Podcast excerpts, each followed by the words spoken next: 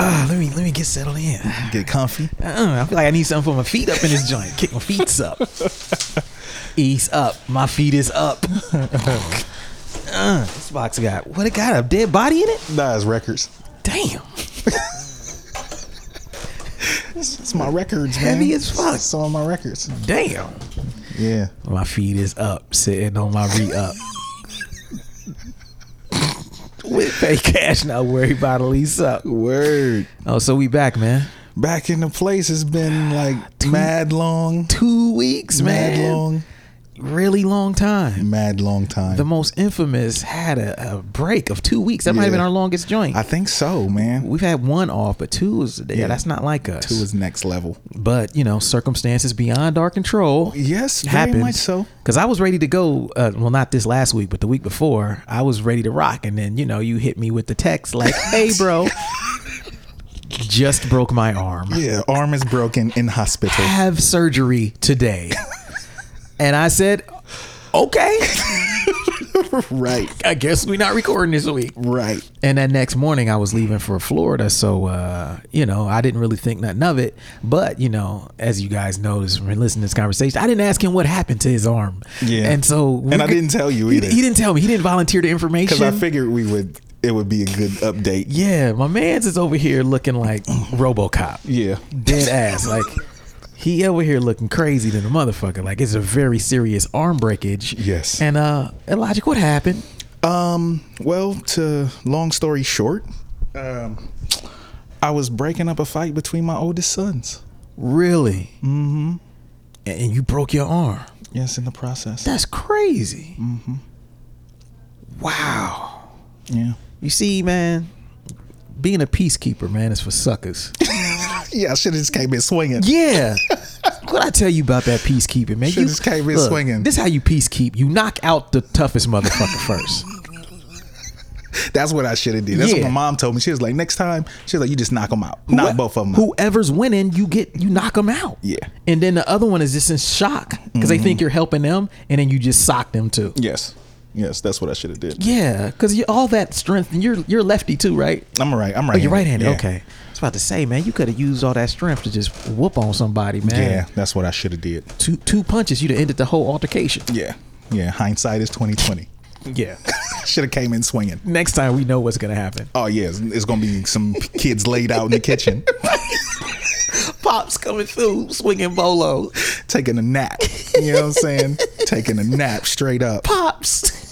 straight up nap time. now you done had what? This is two weeks off work so far. Yeah, it'll be two weeks. I'll go. Back. I should. I should be going back. It'll, this is three weeks. This is the third It's the week. third week. Yeah, you're right. It's the beginning of the third week. Yeah. what So I'll be happened going on- back next week. That's crazy, man. Yeah, it was broken in. It was like a three, three, three pieces. So did you fall No, or no. you like, just strained it from from, from- the, the, the sudden movement? Yeah, sudden Snapped movement, it. and Damn. like I looked down at my arm and it was dangling there, but my it felt like I was still holding on. because your adrenaline was probably Yeah. crazy. Yeah, so yeah, it was wild, That's some wild, Wild ass things. shit, man. RoboCop, man. straight up. Yeah, so like right now I'm still, and it's crazy because the way that it's healing, it's it's muscle spasms. So the Yeah. way that my brain it communicating with my arm to tell it to start working normally again. Yeah. It's like it's muscle spasms. So So you can feel it every- Yeah, so every now and then like maybe for 5 to 20 minutes randomly it'll feel like fucking incredible hulk is wringing my arm out like a dish rag. Wow. Because the muscles are just like spasming all over my arm. and Shit. Mm. Yeah, it's crazy. Some pain, serious pain. Yo, man, this this broken arm thing is going around. Yeah, I heard. I heard the Groovester. Um, Yeah. is trying to get his Tony Hawk on. That DJ Rare Groove started this whole broken arm trend in August. oh, I didn't even know. Oh yeah, yeah. I, I was I thought I couldn't remember if I told you or not You because told me after I told you that I broke mine. You was like, "Yeah, Groove broke his too." Groove wasn't telling nobody, Uh, and I figured it was a reason that he hadn't posted on social media about breaking his arm, and it was because he tried to get his Tony Hawk on That's funny. unsuccessfully, and uh, trying to do kick flips. Yeah, yeah, yeah. Just started. Hey, I'm 40. I'm gonna do a kickflip now. Right. The irony of Grooves is that Groove broke his arm trying to teach his son how to skateboard when Groove doesn't really know how to skateboard. Interesting. And so, Wow. so, but what has happened is now that he's he's He's went out and successfully broken his arm in front of his child. His child no longer wants to skateboard.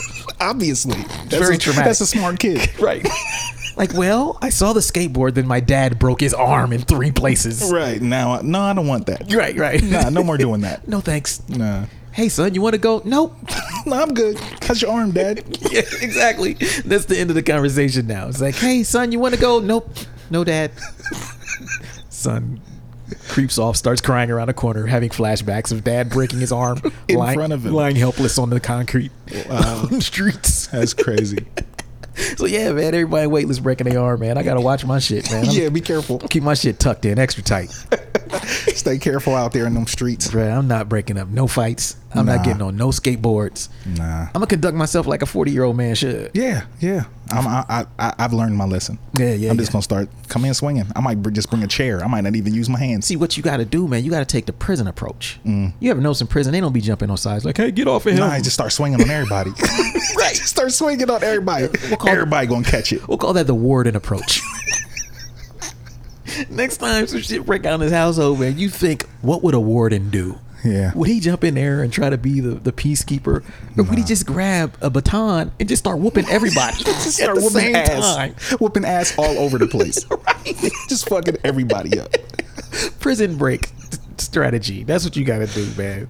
Yeah, that's that is definitely the move. Because you could have, had- yeah, you would have had some fun with that one, boy. Just releasing all kind of pent up Yeah, frustration. that would have been a good story. That would have been a good story. Remember that time we was fighting and Dad knocked us both out? Yeah, we woke up didn't realize what happened. It's like some fucking WWF shit. You just jump off the top turnbuckle, just take everybody out. Clothesline everybody Everybody. Like I don't know what happened, man. on site. One minute I was winning, I was I woke up next to the dude I was fighting. Pops was standing over me. What I tell you about that boy? We fighting in my house. Straight up, yeah, yeah. So yeah, needless to say, their lives are over for Yeah. an extremely. What kind of long punishment time. does that uh, garner? Is that what level is that like? level oh, man. red. It's, it's Level You 10. do whatever I say when I say, no matter if you sleep, no matter what time of day it is, you get up and get moving with no with no questions asked. yeah. Yeah, and I told them that until I can fully use my arm, they don't get to have no fun. I can't have no fun. That's real. it's very real. That's so real. You can't have no fun. I can't have no fun. You can't have no Or your fun. pop's in it. Look, son. I know you want to have fun, but look at my arm. Mm-hmm. You can't have fun until I can, Yeah. and as far as I can tell, you got about ten more weeks of Straight mi- misery, Of misery, of Pain. doing nothing. Can't even sit on the porch. hoping that I heal faster than I do, so that I'll take my foot out your ass. Straight up, better buy me some. Ve- buy, buy me more vegetables, boy. Right? Steroids. they gonna come over here with steroids, PEDs for pops. So We gotta get you better. Yeah. We can rebuild him. Inter- ulterior motive like a motherfucker. But yeah, man, that's it, man. yeah, so that's the story, y'all. Yeah. Mm-hmm. So this is why we missed week one. Week two, I was out Yeah. rolling around. Yeah, getting your getting your Oscar on. Yeah, get my Oscar me show on, man. All over the place. Yeah. And uh, you know, it was it was an experience, man. But oh man, you if you would have been able to come over the week that uh, you couldn't, boy, hood tales. Oh, really? oh my God. What I miss? what I Man, you miss? missed some shit. And it would have happened when you was there. Oh, really? Yeah, bruh. Hood tales. Fights or returned. Just, all right, oh, okay. This is one like I'm gonna just go ahead and tell it. This is gonna be the longest intro we've done in a while, but I gotta tell you this one. I mean, we missed two weeks. They're gonna be cooked. They're gonna be all yeah, yeah. So so it was it was somewhat this I, I, looking back now, it was somewhat of like a military coup in the hood. right. Okay. like like the people in power started having these eh, see, str- inner struggles with each other. Okay. and they started spilling out into the streets. And now there's like a new order in the hood. Oh, it's a new order. it's a now? new order among the degenerate houses, like that's Okay. the trouble houses. Yeah. So what happened was, so I'm sitting at the, at the table, I'm making food or something. This is, and I look out the window, and then, you know across the street you got you got the Bubba dude, the fat Bubba dude, you know, and you got the dude who is messing with his mama Okay. black dude, right? Yeah. Who's like older than us. And uh So I look, the first thing I see, I see the black dude walking down the street. Now, I don't never see this dude in no regular clothes walking down the street. Mm-hmm. I usually see him in contractor gear going to and from jobs and shit like that. Right. And so he's just walking down the street in a direction I'm like, where this guy go? It's just odd to me, right? Like if you live across the street from somebody, you notice if someone never walks. Mm-hmm. Right, right. And then all of a sudden they're just walking the opposite direction. Yeah, you- You, you start thinking maybe they're getting away from something. Yeah, pause. it brings pause. Hmm. Yeah. I'm gonna stand by this window and see what's going on. So, Right. I, mental note: I continue washing dishes. I look out a couple seconds later, and Bubba out in the front yard, woofing. This motherfucker, I'ma whoop his ass. He yelling at the top of his lungs, walking around in a circle. You know, like the whole yeah. And when he get back, I'ma this, I'ma that, and you watch, and I'ma this, and I'ma that. And so, uh, Bubba's mama is standing there, Mm. and she like, "Oh, if you got a problem with him, go on down the street and get him." You know what I mean? Okay. So she, she she's basically like, "You ain't gonna do shit. Right, right. Yeah. Stop talking. Stop talking the shit. Stop rapping. Right. Shut your mouth and move. And go do something. Go So- do something. So Mm. Bubba, he weigh about three hundred pounds. He ain't no little dude. You know what I mean? His name is Bubba. So yeah, yeah, yeah. I yeah. was thinking. I, I don't know his real name. Yeah, but It- that's to me is Bubba. He looked like a Bubba. if he's a, if he looked like a Bubba, then he got to put have some weight on him. Yeah, however you imagine a Bubba to look, that's him. Yeah. To the, epi- the epitome of a Bubba. So uh he's walking around woofing. Ain't nobody out there. It's- you know what I mean? Just talking to himself. Yeah, he doing pace. He pacing in the front yard, like like he waiting for it to go down. Okay. So he's walking down there, and so now I'm like, okay, well now something is going on. Somebody about to get into it. And these dude, they all live together. And so I look down and I see uh now the dude who's walking down the street. I think his name is Tony or whatever. So Tony, I, I look and Tony's brother lives across the street, directly across from me Okay. or er, next door to me, right? Okay. And so I, I see Tony's brother in the driveway with his homies fixing a car. Oh, so he he just watching. Yeah, Tony's brothers is watching. They ain't said nothing. Right. They just watching. Quiet. Right. Right. Like, hmm, okay. I Yeah. guess it's going down. And so uh, I look out and I see Tony walking back. And so the Bubba dude, by then, he was like leaning on his truck, like, yo, you not going nowhere till we squab, till we fight. You know what I'm saying? Okay. So then I see the Tony dude. He walk. He's just like mind his business, walk back, and then he dips over towards the other truck. And so, but I can't see him. You Mm-hmm. know what I'm saying? And then Bubba's still over there woofing, and Bubba's mom is still like, "Boy, just shut up. You're not gonna do nothing." Okay. You know what I mean? Leave him alone. You know he ain't gonna let you whoop his ass like that. You know you talking crazy because that's Right. that's kind of her man. You know what I mean? But she's still trifling as hell, so she ain't gonna break it up, Right. right? Okay, I look up again. Walking across the street is Tony with a machete. Oh shit. I said, "Oh hell no!" it's about to, somebody about to die. Dog, my man's had a long ass machete Wow. walking. It looked like Ghost Dog. Remember uh, the movie with Forrest Whitaker, Whitaker. walking through the hood with a goddamn katana? Yeah. Yo, that's what went down. He walked straight up to dude like, yo, I don't want no problems, but you know, if it, if I it can go down. Yeah. Man, Bubba, shut the fuck up. And then while now they were arguing, cause and this is before he came back with the with the uh goddamn machete. Which is the first time I've seen in the hood. I've never seen a person really pull out a machete in my neighborhood. Hey, it's not a gun. But yeah, but these cats, it's not surprising because he was a contractor, right? So like Mm. yeah, so he had shit like that. Yeah. Chop down hedges and Yeah. And I yeah. thought, like, yo, yeah, you you don't want to mess with this guy. Right. He got He- a machete. he got tools. Yeah. And I remember while he was yelling, while Bubba was out there woofing before he came back, his mom was like, look, if you do something to him, you got to go. See, if, if, if you got a problem, if you can't keep the peace, then you got to find somewhere else to live for free. Right. And so he kept woofing and then dude came back with the machete and he ain't want no problem with that machete. Of course not. So he go back in the house and dude stands on his porch like, look, if we can talk about this and talk about this, otherwise, you know, it's on. You know what I mean? I got the machete. I'll handle this. Mm-hmm. So eventually they squash it. He goes back in the house. They talk about something. Then he walks out and, um, you know, puts the machete away. Bubba leaves. Mm-hmm. Bubba hasn't been seen since. Okay. So Bubba was living there with his wife, his two kids, and a dog. Okay. So and they was dirty as hell. Like the type of dudes who leave Newport boxes in front of your crib and Mountain Dews every day. empty Mountain Dew bottles, Newports. Not tight. Yeah, the kind of people I really don't like to live next to. So Bubba is gone. Oh, so dude, so Tony just was like, yo, just lay the law down. Yeah, and the mama kicked him out. Apparently, he moved out. Right, so that's the first coup. That's number one. That's not. It's been two military coups in the hood. okay. So the second one was was- so it was this dude who lived next to me, his brother, uh, Frank. Okay, Frank. You know, we know Frank from the Yeah. you know I like bitches Frank. You know what I'm saying? Had to smack the bitch up Frank. So Frank had a cat living with him that I thought was his son.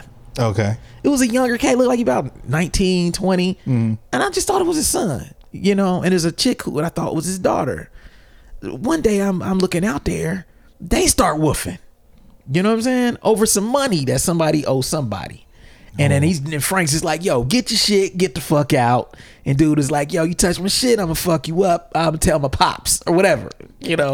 Okay. So I'm like, oh, that's not his son. You know what I mean? Uh-huh. And so these dudes are having a beef, and then uh, I guess they got into some kind of fight inside, and dude owed him money, and uh, that dude ends up calling all his posse over there because he's got this. The young boy's got this annoying ass hooked up Honda Accord Oh, with a with the- racing the kick. loud- yeah. yeah, that's the cat.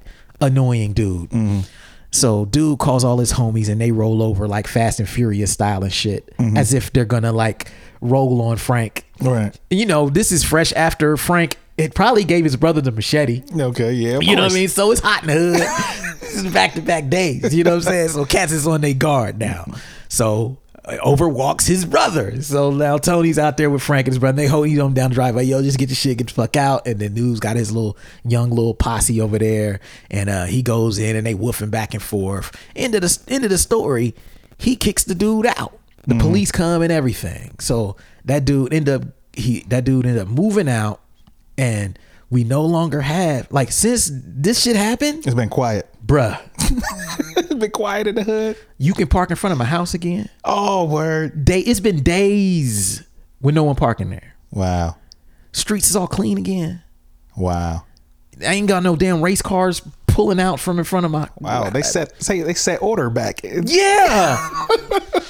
Military coup, man. This has been a new order. The new order has taken back over, which is the old order. Right. But I welcome it. I'm geeked. The original order. Yeah. Has all you- taken back. All you gotta do is get rid of a couple motherfuckers, man. Yeah, one or two. Oh, and then this, so I was out there cleaning up after the first dude with the machete thing. And my neighbors called me over. My neighbors on the other side, the ones I'm real cool with. And like, hey, come here. And I was like, like that. They said, yeah, man, you, uh, they said, you know, they got that eviction notice, didn't you? I said, Who what? got the eviction notice? Bubba Nim's house. Ah. I said, what happened? He said, he said, man, drugs. he said, he said, they're good dudes, but they all do drugs. They ain't been paying their rent. So the landlord put the 30 day notice on the door. He said, they said they going to fight it. So they might be there another 60, 90 days fighting it. yeah, but they about to get out. Their days are numbered. And I looked at him. I said, man, I could kiss you right now. you just made my week. That's great. So the hood is about to be restored to The some hood is chill about to shit. be restored to order. Cause it's only those two houses, the only prime houses on the street. Mm-hmm. Everything else is chill, bruh. Everything else is chill, man. So they out of here, man. Word. So that's a long intro, man. Long intro. That's a two week intro. Yeah, for- so we back. we back, and that's the update, man. Right, right. So we want to talk about this week, man. Um, you know, lessons from the road. Lessons from the road. you know so we gonna i learned a lot of things in the last couple weeks but not just in like uh you know since i've been doing these screening tours for the king of crown film and i got it distilled into some lessons some bullet points Some bullet points. you know what i'm saying bullet points and such so uh empowering topics that they never would touch and so uh we gonna distill these lessons man and i'm gonna break it down to everybody and talk and this is kind of a way that you- we'll speak about how it went because a lot of people been like how'd it go how'd it go how'd it go how's it out there Right. and you know, I don't want to talk to everybody 20 times. So I would like to summarize it. So kind of takes care of two birds with one stone. And so we're going to talk about the lessons from the road and uh, we'll be right back. Word. We got you stuck off the realness, the most infamous you heard of us. Official podcast murderers, the show comes equipped with viewpoints to share. Grown man ideas for all those who care and want to grow, so go ahead and download every single week with a brand new episode. You're not alone in this world, cousin. So we share information and honest discussion and keep repping a culture like we supposed to. They spread gossip, but they never come close to. I can hear it inside their tone. They talk about the industry, but never left their home. You get laced up with bullet points and such, plus empowering topics that they never would touch. You can put your whole network against a team, but Super Duty Tough works the MVP, most valuable podcast on MP3. Priceless info, but all of it's free. Huh. So take these words home and think them through. Super Duty Tough Work is coming at you. You are now listening to Super Duty Tough Work with your host, Blueprint.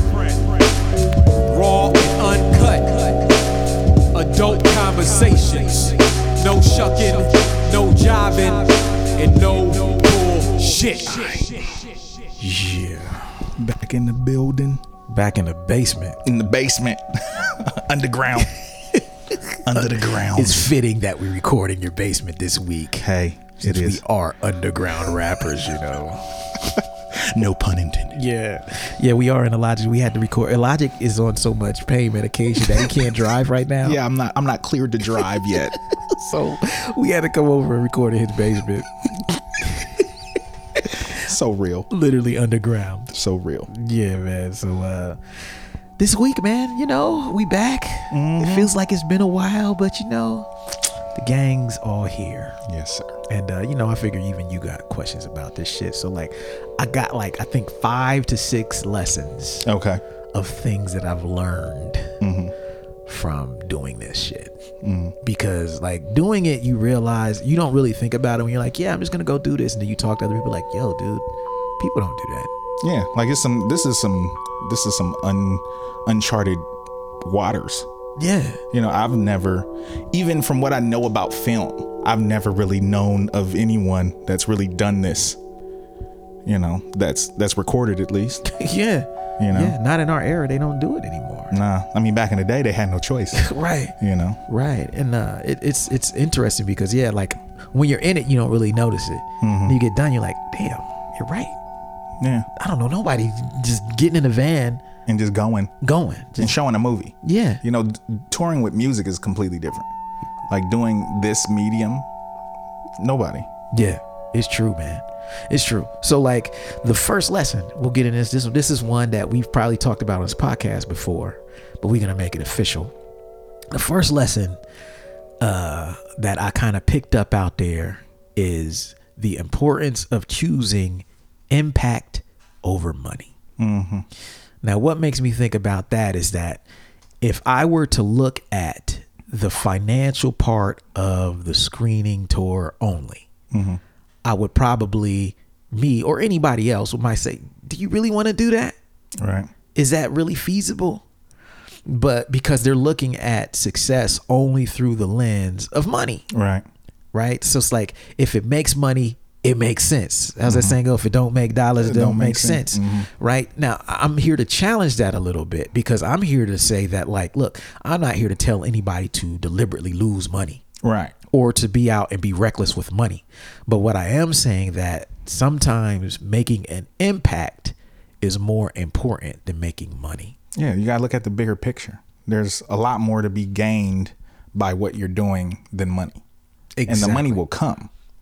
You know what I'm saying? The money will come. This will open doors to other types of shit, doing other movies, just other types. Because now that you're in this, now that you've done this, your next film, you already know who to hit up. You know what I'm saying? Like, and you could do it bigger and better, you know? So, right right and but it's like some people say well sh- shit you know are you making money are you doing and like if i were to average out what i made versus what i spent i probably lost like a hundred bucks yeah. So you're about breaking even. yeah it's close to breaking even Yeah. you know but it's not i'm losing a little bit but it's kind of like i think it was around the same thing we talked about the very first one i did when i went to minneapolis and fargo and all of that it was very similar then and so overall i have not necessarily made money or profit we'll say off of this but it's paid for itself Yeah. it's justified doing it and more importantly the impact that it's made on the people who got to see it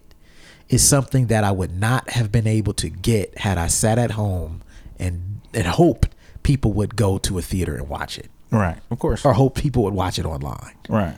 You know, that's something that you just don't know until you do it. You it's very easy and we and for years we always feel that way like nah, I got to make money, got to make money, but you can't make money until you make an impact. Right. I mean, it's just like when we started out touring. When we went out in the early days, we wasn't making money. No. Like we would do a lot of shows for free.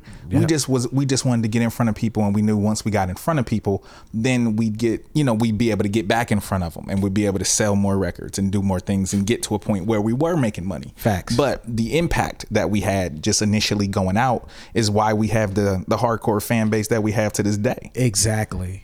Exactly. Exact same concept. Like you remember me, you and Prism, we would sleep in the same bed half the time.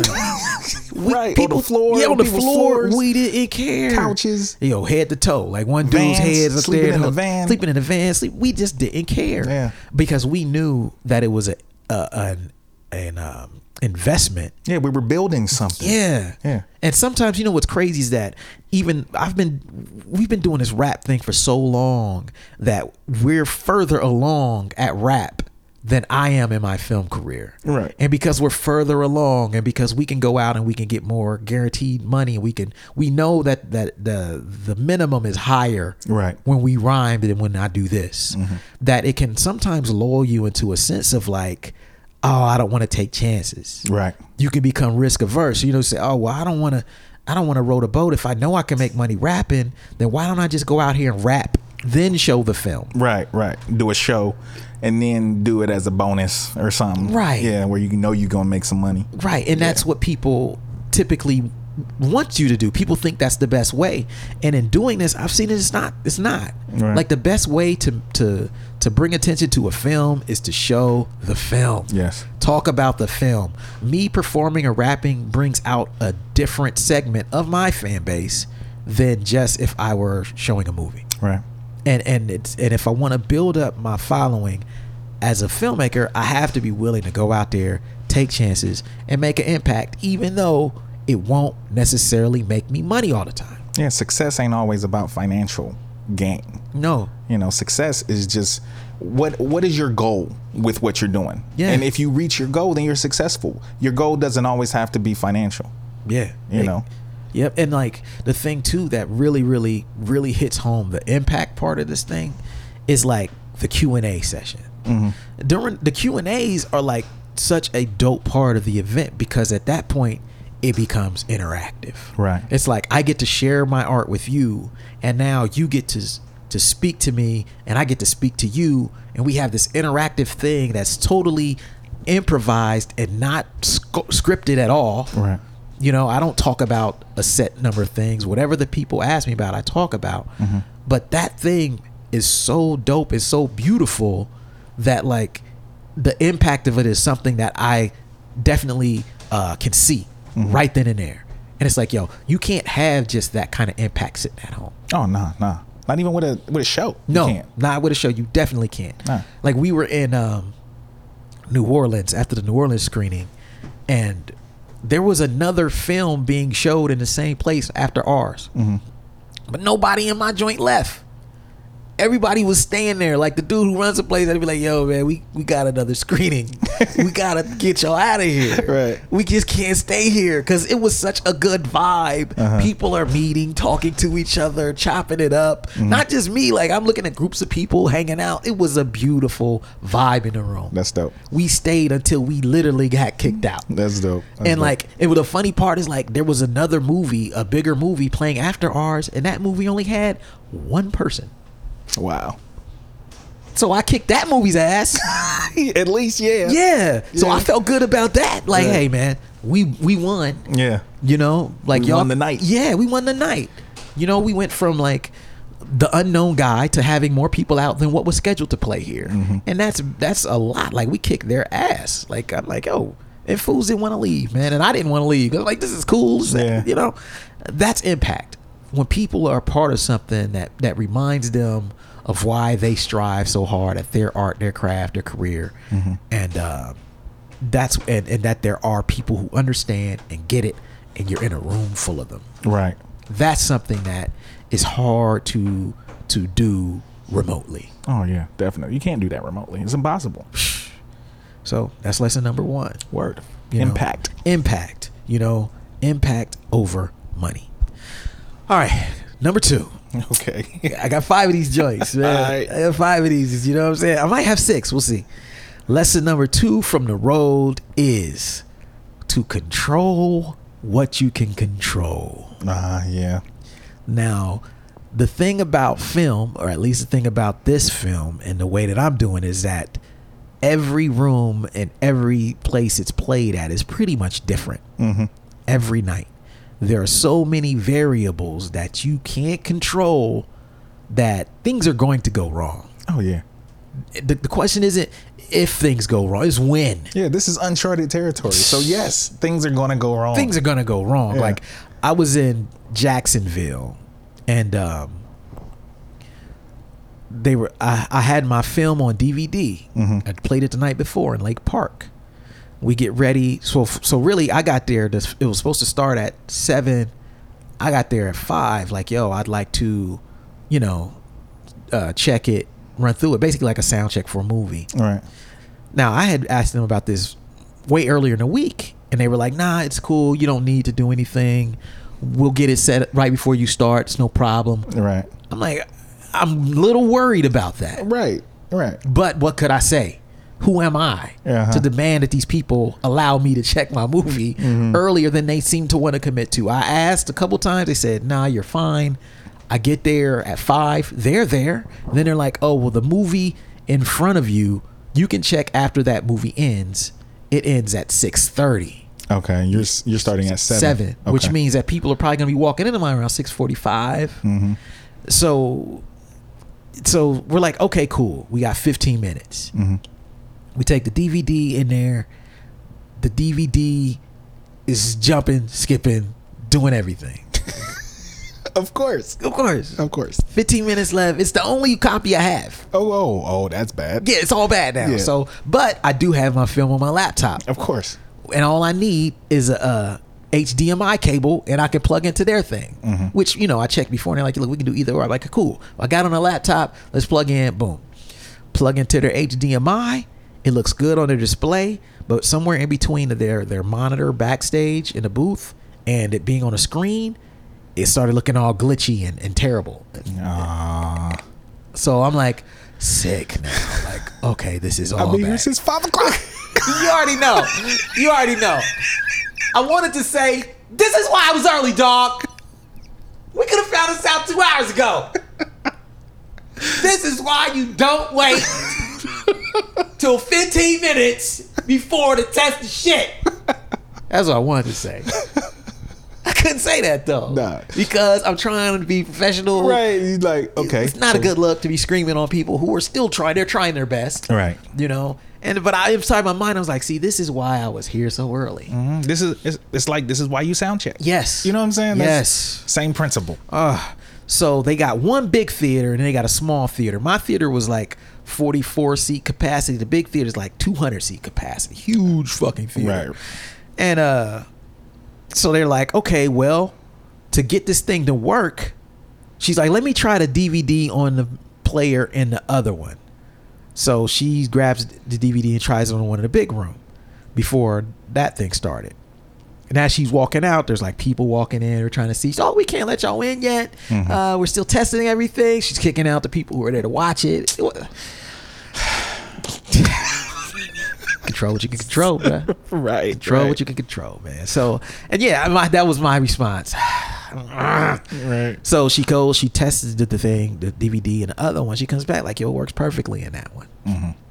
And so, so between them having a a, a, sh- a shaky DVD player in that theater, an HDMI cable that wasn't working in that theater, um, and other glitchy shit going on, we were sweating. We're running around. We only had 15 minutes. We're sweating bullets. We're nervous as hell now. Crazy. So then they're ultimately like, okay, look, we're just gonna have to switch theaters. Mm-hmm. We're gonna have to switch you with the people who were eh, with the Mad Max theater. Or Okay. not Mad Max. What is it? The uh the twenty whatever it is. Uh Blade Runner. So the people in the Blade Runner theater got moved to my theater, and the people in my theater got moved to the Blade Runner theater. just don't look good. Nah, it don't look good at all. Yeah, my crowd looked real, real thin, real shaky. It wasn't big to begin with. It Right. was small. Right.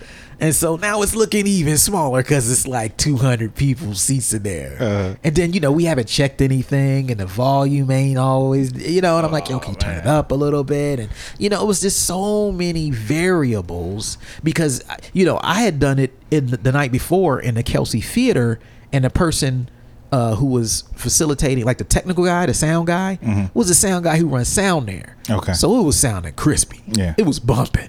And anybody in there could hear every word of everything. But then you go into a movie theater, it's different. Yeah. This, they don't have sound men Right. running it's this- a movie. Yeah, Yeah. They'll just pop your thing in, press play, and walk away from it. Right. Come back in two hours. Right. Mm-hmm. And you're stuck. So if it's quiet and no one can hear it, it's a wrap. Mm. You know? And so it's just variables, bro. Yeah. Variables from that to you know, let's say we'll go to um, uh, what was the other one? The other one was um, gosh, I'm going blank. Pinellas Park. There they had a um, they had their own projector and screen, but we couldn't get to their projector because it was mounted to the ceiling. Okay. So I, thankfully I had my own projector. Right. And so we just hooked that up, plugged in, and they brung in their own sound. And that one was technically dope. Okay. But you can't control everything. Right. And, and, and the reason I tell these stories is because I want people to understand that, like, look, you can do only what's in your control. Yeah. Because anything beyond that, you're going to have variables every day that make what you do less than perfect in your eyes. And if you're a perfectionist, it's going to bug you. I was gonna bug the hell out of you. Yeah, because I'm a perfectionist. I want my shit to be crispy. Yeah. You know, and I'm just like, what? Fuck. salty, man. I'm really salty just at these little things where I'm like, yo, we had the perfect room, the small room. We had the perfect sound. It sounds dope in here. And then we get put in this giant fucking amphitheater. it's like, yo, this is too big. Play in the wrong room. Yeah. Yeah. But but then, you know, and then in that spot in Jacksonville, it was the wrong room, but then we didn't have a place to do the Q&A cuz I was I asked them, like, "Yo, can I get a mic to do Q&A?" At first they were like, "Oh, you're in a small room. It doesn't matter. We won't you don't need a Yeah. mic." You won't need a mic. Then they moved me to the huge room. Mm-hmm. There's like five people in there. Yeah. We're like, well, how can I talk to all these people? This room is like huge. Hmm. You probably get 400 people in here. Like, it's a huge room. There's, you need a mic. And so we just was like, all right, well, what do I do? All right, y'all, if y'all want to do the Q&A, let's just go do it in the hallway. Mm-hmm. So we just moved out to the lounge where the concessions is at. Okay. And me and, and all my people just stood in a cipher. and We just did, we just did the Q and A. Cipher, It was cipher. ciphered with the gods, man. we did the Q and A right there. Okay. And it was one of the dopest ones. That's cool. It was so dope. That's it was cool. just we talked. It was a, three cats there who were heavy into production, younger cats into making beats, and uh, they were dope, man. So shout out to y'all if y'all are listening. You know, uh, what was my man's name? He had a funny name. It was this younger cat. I can't remember his name. It was something, Ghost Moses or something like that. Ghost Moses. Yeah, reverse ghostmosis. Shout out to you, bruh. but yeah, he he was he hung out. and He met a couple other younger cats who did beats. It was all like twenty years old, and uh, one one dude worked at a record shop. And we just talked records and talked beats and production, and a couple other people were just regular fans there. And uh, that one was really dope. But we, we made do with what we have because we can only control what we can control. Yeah, and another, I mean, another thing that goes along with that is be prepared too. Yes. You know what I'm saying? Because if you wouldn't have had your own projector, you know, then what? You know what I'm saying? If you, it- you know what I mean? Like just having, you know, your own stuff and making sure you have everything that you need to operate. If nothing is, if nothing, if they don't have anything, if it's just an empty room, Yes. you know, you still have to be able to show your film. that's the big big lesson because Yeah. yeah. don't think that i wasn't as prepared as possible Right. and that's why i say yo i'm getting in the van and i'm putting the projector in the van Right. i'm putting my screen in the van Right. Mm-hmm. and i'm ready to go and i got my film on my laptop and i got it on dvd so i can play it pretty much anywhere but there's still things i can't control Right. but best believe that I've done as much as I can within my control to, to, to, you know hopefully guarantee the best outcome. Yeah. And sometimes that's not possible. There's trade offs in every room, every situation, right? Like you couldn't just not show the film, Right. So yeah, we got to take this room, Right. We got to switch, Right. You know, and uh, it it wasn't optimal to me. But the last thing I wanted to do was to get Mm-hmm. upset about it, was to ruin that experience for the people who just came to see the film. They don't need to know all these inner workings of stuff Right, that goes right. on behind the scenes. Right. So I didn't tell him any of that. I just say, hey, man, you know, we're having some technical difficulties. We got to switch theaters. You know, and that's all we could do. Yeah. That's all we could do, man. And, uh, you know, it helps you keep the right attitude when you seek to control what you can control. Yeah. Then you know that you've done everything that you can do. Mm-hmm. And anything that falls short of that, eh, you just got to let it fall where it falls. Yeah, gotta chalk it up. Yeah, so that's lesson number two. Word. We'll take a break. Yep. To all the listeners of the Super Duty Tough Work podcast, this is Blueprint, here to let you know that I will be heading out on the road again this weekend for three more screenings of my King No Crown movie. I will be in attendance at each of these screenings and hosting a Q&A session afterwards. Here are the dates and the details. On Friday, October 27th, I will be in Grand Rapids, Michigan, screening King No Crown at the Wealthy Theater at 4 p.m. sharp. On Saturday, October 28th, I will be screening King No Crown in Detroit, Michigan at the Downtown Youth Boxing Gym on October 29th, that's Sunday, October 29th, I will be in Chicago, Illinois, screening King No Crown at the North Bar. And last but not least, the Columbus screening of King No Crown will be on Wednesday, November 1st, at the Wexner Center for the Arts. It starts at 7 p.m. sharp. Once again, the Columbus screening of King No Crown is on Wednesday, November 1st at the Wexner Center for the Arts. I hope you can make it out to all of these one time only events. You can get more details to each event on my Facebook page, including the starting time and the cost, if any. And I hope to see you out. Also, we are pre ordering the King No Crown movie right now on VHS and on deluxe DVD. Each pre order comes with a signed poster and a bag of microwave popcorn. Pre orders will be shipping out and are scheduled to arrive to you on November 7th. That means get your pre order in now and you'll get it on time. Wait, you'll get it late. Uh, that's about it for now. I hope to see you all out. Back to the show. Word. So we back. Yep. The most infamous. Most infamous back in your faces. Yeah, this is a cool little catch up episode. Yeah, man. You know, Good, good stuff. ah, the lessons from the road. Yeah. So we got two down. We're gonna come up with number three, Numero trace. and this is one I don't know if we've technically talked about this before, but this is one that we should talk about more. And this lesson is build it cheap.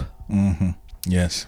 What I think a lot of people have problems with is that when you're trying to roll out an idea, a, a concept, a business, a, a project, the temptation is to throw as much money into it as early as possible, maybe so you can feel like, yo, I've done everything I've needed to do Right. there's nothing more uh, on, on the table. I've done everything, right? Uh-huh. The problem with this is that the more money you throw at everything, the more logistics you throw at everything, the more difficult it is to be nimble. And the more pressure it is. Yeah, to succeed. Because then you right? feel like you gotta make that money back. Come on, man. you feel like that. It's pressure. As soon as you Right. spend it, you're like, oh, psh, You're I like, better- oh, I just dropped three G's on this. I got it. Yo. Exactly.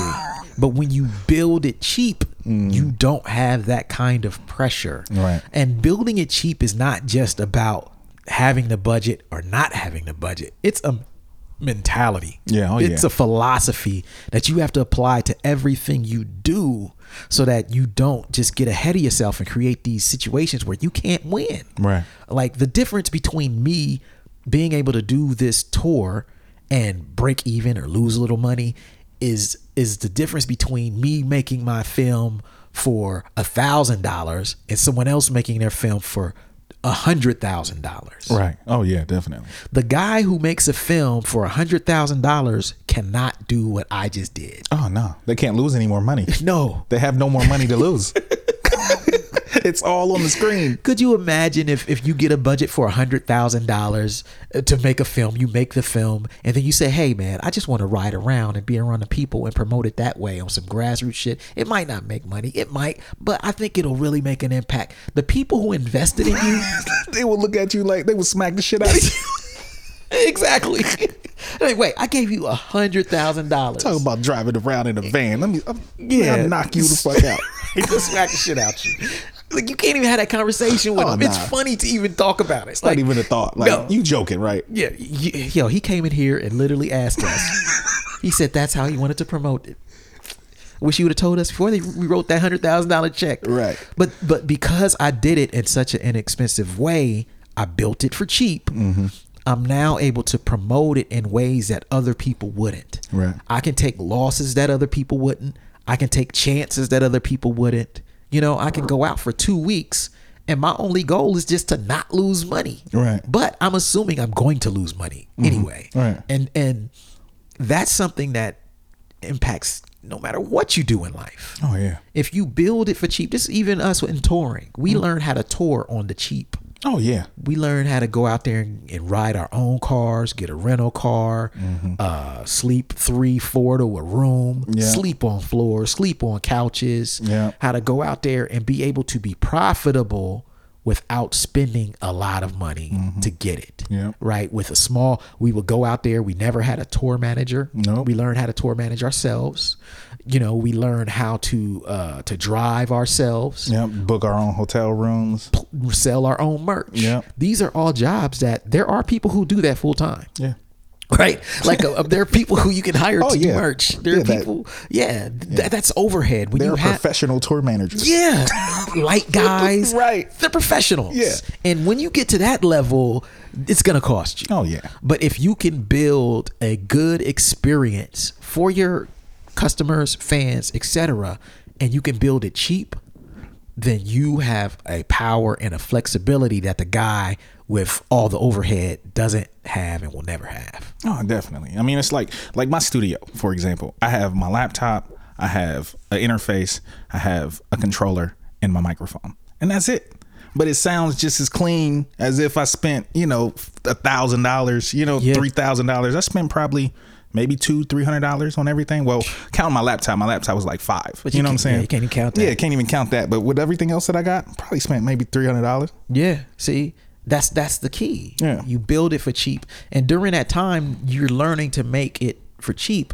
Even your own expectations are lower. Oh yeah. So like you're not over here like, yo, I gotta make a classic album by next year. Right, or, so I can make this money back. yeah, my wife's gonna kill me. Right, She gonna right, have my head if I don't make this money back selling beats. right, right. Right. So it it it helps everything Mm-hmm. when you can learn that. And I'm not saying be cheap across the board because cheap is a, f- a bad word, right? Oh, yeah, You want to do definitely. things inexpensive, Right. You're right, but you, you don't necessarily want to be cheap. Cheap often implies a lack of quality, Right. I don't Yeah. want to suggest that, so don't get me fucked up. I'm not saying be cheap. Yeah, because you got to understand the stuff that you're getting. Like just in the studio realm, there's certain things that you can get that don't cost a lot of money. Yep. But it's top of the line kind of stuff. You know Yes. what I'm saying? Like you can get the interface that costs 50 bucks, but I got the interface that costs 200 bucks. You know what I'm Yes. saying? Yes. like, you know, instead of, you know, and I got the mic that costs $100 instead of getting the mic that costs $500 because I don't really need the $500 mic right now. Exactly. You know? Exactly. So so the thing to keep in mind is like, hey man, when you build it cheap and you start to turn you, you immediately start to, to think about how to be more efficient, Mm-hmm. how to be efficient without spending money. And then eventually you're going to start being really, really good using what you have. Right. And at that point, once you get really good using what you have, you can expand. Right. You can add on additional pieces, which may cost more. Right. Like, say you release an album using your current setup. Mm. You release that album, and you know that you only took you five hundred dollars to build your studio. And let's say you make three thousand dollars on this album. Yeah. All of a sudden, you can buy the three hundred dollar mic, Right. the four hundred dollar mic, Right, right. and not feel guilty about it. Right, because you because it's paying for itself. Yes. you know you can buy you the forty nine key. You know what I'm saying? MIDI The controller. MIDI controller instead of Yeah. the twenty five. You know? Right, right. But the guy, the question, be, the question you have to look at is what happens to the guy who spends as much as possible on everything from the beginning. They die. like those dudes don't survive. You know, like it's it's interesting to see like a lot of a lot of our friends that we've known for years. We've seen their setups. We've seen the stuff that they made their first albums on. you know, like from four track controllers to you know the to twelve tracks and all that stuff. Like our first albums we made on a t- on a twelve track. Yep. You know, and we've seen their setups. Everybody started out doing it as cheaply as possible, trying to get the most quality.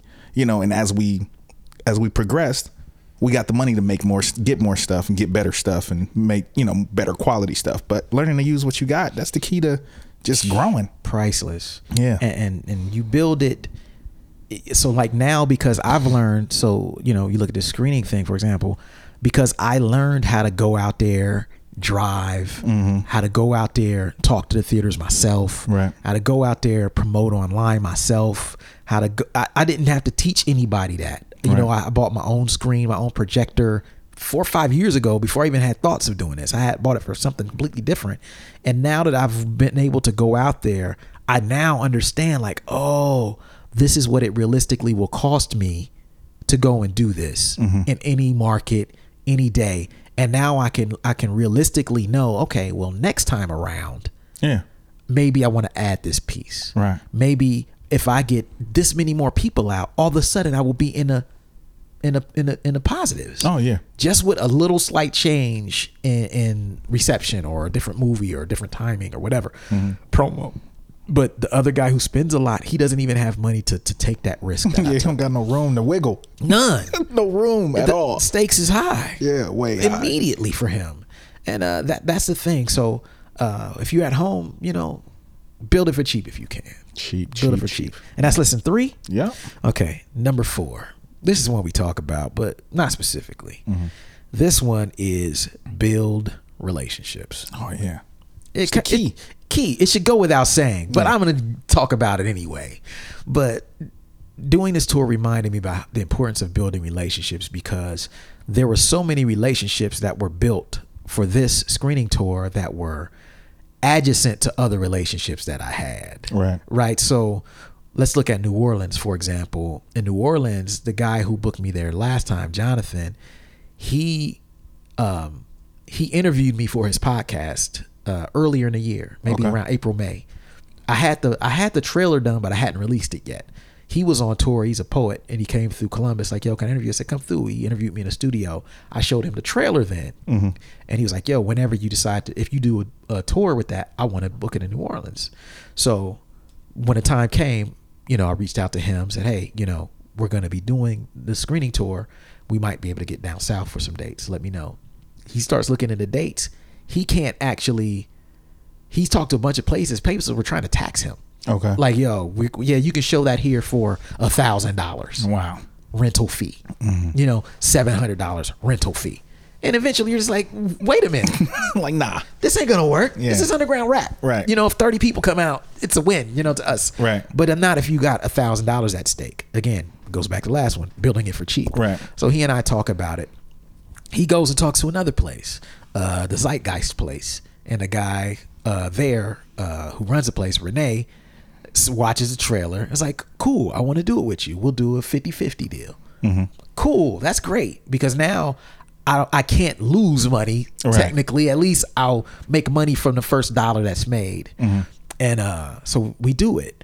So I meet Renee when I get there. I get there early to sound check and I'm chopping up with him about you know just the screening. He's like, "Man, you're really early." He said, "But you know, I'm here doing work anyway." he said, I, "I said, well, you said you were gonna be here at four, so I figured I'd come in at 4 get the test out of the way, so I can do other things." Right. I was like, you know, I, my mom was traveling with me too, so I didn't want to go there at five, six, and then have her there till ten o'clock. So I was Right. like, I want to pick her up just so she can just to get to experience this part in it so she's not all tired and shit. And so uh, I kicked it with him for like an hour after we checked it out. Like, really good dude. And I just started picking his brain, like, about just like distribution, about like, because he's like a super film guy. He works in a place that books nothing but film, independent film. He deals day to day with peoples whose first names I can't even find Okay. in my quest about distribution and booking. Okay. He talks to them all the time. Right. He knows what distributors would like a film like mine, would Mm-hmm. not like a film like mine. This is what we talked about for an hour and a half. Yeah. Good dude. And I was like, you know what?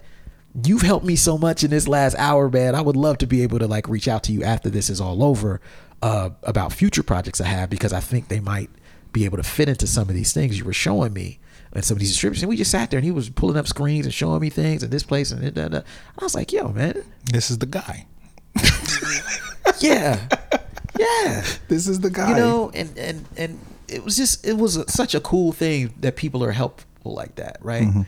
And uh, it just reminded me of building relationships. Yeah. Right. Like my relationship with Jonathan allowed me to have a relationship with him. Right. That may it may or may not end up turning into something, but it's dope that it at least turned that way and the potential is there. All right, the door's open. Yeah, just from being nice and kicking it with dudes and Mm-hmm. people being willing to help you because they see that you're doing something that you ain't gotta do. You know what I mean? Right. You're out here riding around in your van, not really making that much money, but you're you're doing it. Mm-hmm. You're taking it to the people, and eventually that's gonna work. Right. And when people see you taking that first step, they want to help.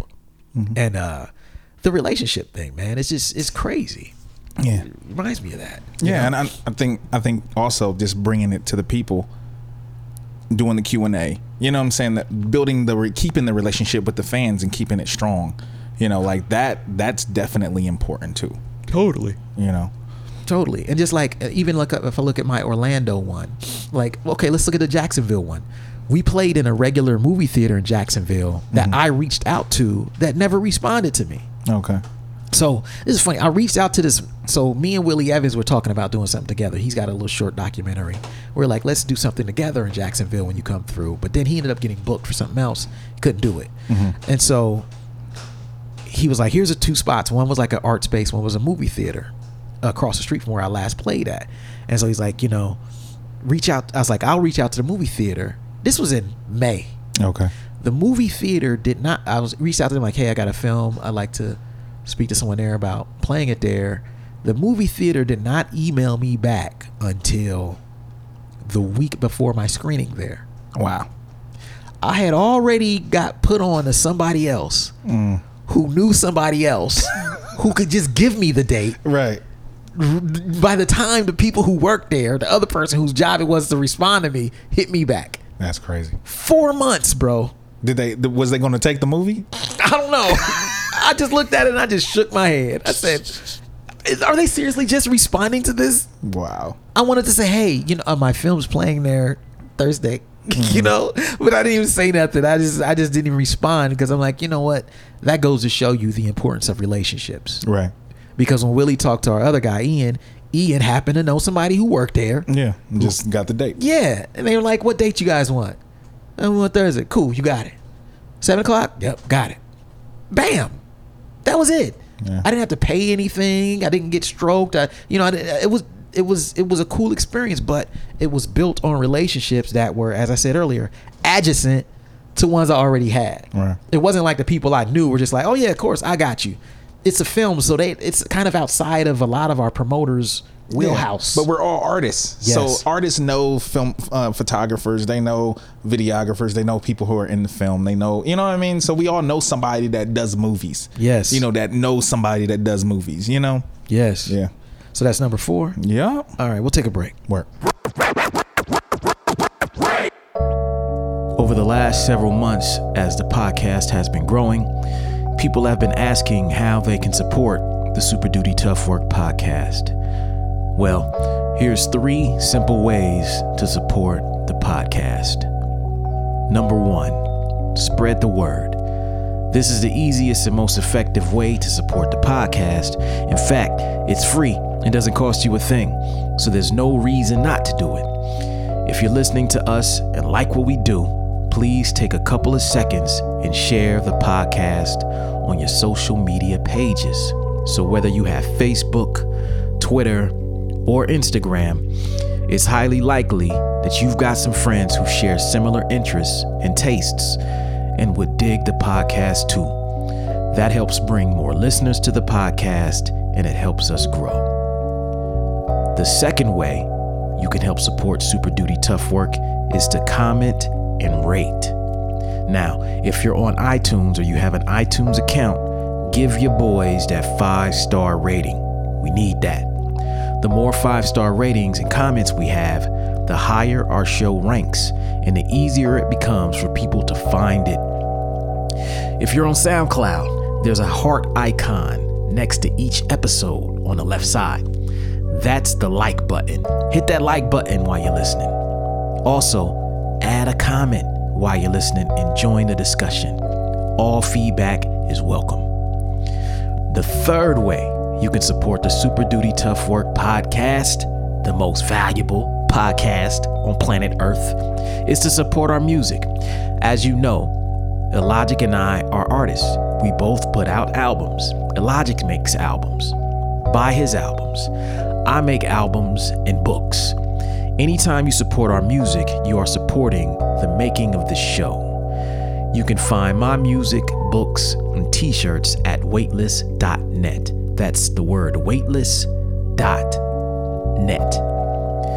Go there, pick up something, and know that what you spent your money on is an investment back into creative projects like Super Duty Tough Work. In fact, I have a sale going on right now where you can get all three of my books for just $25. I'll even sign the books for you if you request it in your order form. So, there you have it. That's three separate ways you can support the podcast. The first two cost you nothing. We thank you for your support already. Back to the show. Back on the block. Word. Those guys. Mm-hmm. The most infamous podcast on planet Earth. Yo, shout out to everybody who missed us. Yeah, thank y'all. Thank love y'all. I y'all. appreciate it. I saw somebody posted um they, they posted um uh Illogic and Printmatic, then they it was hashtag withdrawal. That's dope. That's dope. Hey, br- value, value, man. appreciate it, You know, y'all. we sharing some shit that a lot of people ain't gonna share, man. right. And so we got two more of these. Yeah. Lessons from the road, man. And these are not going to be as long as the other ones, I don't think, but you never know. Yeah. We talk a lot.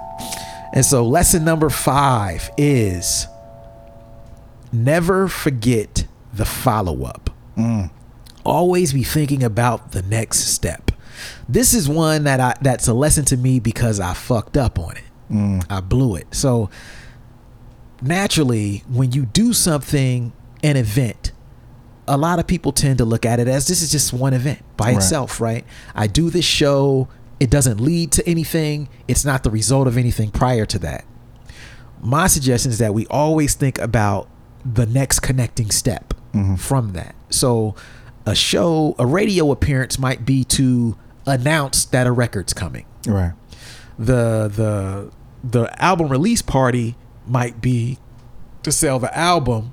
The album might be to pump up your email list, you know, to get people to sign up or to get you know to get. It's like there's so many steps that are before and after anything you do Oh yeah, definitely. that when you look at things in an isolated way, you miss out. Yeah. And so how I missed out was how I completely spaced out and forgot to bring flyers with me that promoted the pre-order of the physical product. Ah, yeah. I blew it. Yeah. I blew it. You didn't have flyers at all? No. Now it's been in my head many times. Mm. Yeah. the last few months, and every time I'm like, yeah, I'm gonna do that tomorrow, I kept forgetting to write it down on my to do list. And because it never made it to my to do list, I always got sidetracked by something else. That was on your to-do list. Yeah, more important. Right. And then I'm out there and I'm like, why am I not hitting someone with a flyer who just watched this movie with uh, instructions on how to order the physical version of this if they want it? That comes with the DVD and the extras and the VHS and the popcorn and the, you know what I mean? Why? Yeah. I, I because opportunity. Missed opportunity because I did not think about the next step. It wasn't completely because there's so much new to this that I Yeah. I'm learning and and I, I'm I'm learning, but I make mistakes too. And I, I that's one thing where I'm like, man, I wish I would have remembered that because I mean, you imagine you play your film. There are people who are thinking, yo, I'd like to see that. I'd like to own that on DVD. yeah, or I like to show it to somebody else. Yeah. You know? Yeah. it's a dope hip hop movie. I want to own it. Maybe I can, like you're saying, own it, show it to someone else. Maybe I want to see what happens on the, the behind the scenes. Right. Yeah, I want the extras. Yeah. Let me get that. And, uh, but I totally should have been able to put a flyer with specific instructions Mm-hmm. into people's hands who made it out. Yeah. If nothing else, at least the website to where to go. Come on. Yeah. I blew it. Yeah. But hey, learn from print magnificence. if you listen to this podcast, learn from me. Like we all mess up, right? Oh, yeah, we, we all all drop make the mistakes. ball. People look at they be like, Print, man, you're marketing, you're so good, you're doing this, you're doing that. There's a lot of things I do right. Mm-hmm. But I still forget and make mistakes like everybody else. Yeah. And uh, we all do. The thing is you just gotta, hey, control what you can control. Yeah. Lesson learned. Lesson learned. And that that's one where next time I, I do this, I won't forget that part of it. Because it should all work hand in hand. The screenings promote the release of the film. The release of the film includes physical product. Right. And I should be telling people where to get it and when it's available after the film. Especially when they're like, that was dope. I loved it. Yeah. So that's five. Word. And one last one. Last one. And this one is one for the road. This one is lesson six is that everything counts. Everything. Like, even at its worst, the experience that you gain from trying something and failing counts towards the success of the next endeavor. Yeah, everything, ca- everything. It's like when you just the fact that you're doing this. You know, if if you went out and there was five people at every screening, it would still be a success because you're doing it. You're doing something Yes. different. You're getting your you're getting your feet wet and learning like how to do this shit. I mean, every, everything, It counts. everything. and and people tend to look at it like a zero sum game, right? Like it's Right. all or nothing. Yeah, either you win or lose. It's not- yeah, it's like nah, not really. You know, uh, there was a cat who uh, I was talking to in Orlando, and he was basically saying like, look, you know, even though you've never done this before and you're you didn't go to film school, he said you're learning something by doing this screening tour that. 99% of people who make a film or into film will never know how to do yeah, exactly. will never learn, have never done, and that they would love to learn from you now because you've had that experience. Yeah, like how many dudes that went to film school or people that went to film school have never gotten as many people to see their film, their first film, as you have Yeah. just doing this. Yeah, it's true. You know what I'm saying? Like that's that's a big thing in itself. Just getting that feedback from the people directly. A lot of people don't get that. Yeah. Yeah. And so many don't even make a film. Right. They go to film school and they, one day I'm going to make it. I'm going to make the perfect film. Yeah, or they just do videos. yeah. Just do music videos. Uh, Take a commercial job and they just, they it's still on their bucket list to make a movie, but they never position themselves to do that. And so like everything counts. Even even the smallest victories at, at this are experiences that someone else doesn't have that arm me for everything else I'm gonna do in my career. Yeah. Finishing a film has made me more confident towards doing another film, Mm-hmm. doing anything else with the camera to where it's like there will be no doubt in my mind that I can finish it. Right. Simply because I finished this. Yeah, you already done it. Yeah, I've done it. Yeah. It counts. Yeah. It counts. Whereas if you look at other people, sometimes it's so easy to beat ourselves up and, and think that we're wasting time. Mm-hmm. If I never, if no one ever hears this beat, it's a waste of time. Right. If you don't hear this album or read this book, it was a waste of time. Yeah. Nothing is a waste of time. Nah. If it's spent on your craft and on your art and on learning something that makes you better and gives you insight you otherwise wouldn't have had, it's not a waste of time. Yeah, it's never a waste. I got I got beats that I know no one will ever hear, but if I wouldn't have made that beat, I wouldn't have made the next beat. That's dope. You know. what I mean? Exactly. So yeah, Yeah, never so- a waste of time. Never. Everything counts. So yeah, that's it. That's it. Six joints, man. Word. Lessons from the road, man. Word back back in the place. Back in the place, man. So next week, I mean, you might still be drugged up. or Nah, I something. should be good. You'll be good. I'm, I'm going back to work. Supposed to be going back to work Tuesday, so okay. I'll be good. Your arm is big, man. It's Yeah. Extra swole. Mad swole. Yo, y'all don't even want to see this man's arm right now. It's not. It's not tight. Nah, it don't look good, man. It's like he got stitches that look like They're staples. yeah, shit looks like a baseball. Yeah, you know, it how the does. skin of a baseball looks like it was just like it's like that real exterior stitching, and he got staples, man. It look, it's crazy. my man's, Yeah, man. my man's. Knocking motherfuckers out next time. yeah, you know what to do now. Coming in swinging. Everybody gotta fall, man. that peacekeeper shit don't work. Oh, warden glass. Yep. That's what's about to be the warden. Yep. It's gonna go down. Yeah, man. So that's it this week. Word. That's it. See y'all next week. Peace. Peace. Thank you for listening to Super Duty Tough Work. Subscribe to the podcast on iTunes. Follow the podcast on SoundCloud. Peace. Shoot, I got styles already that's more complex that nobody know about. I mean, super duty tough work.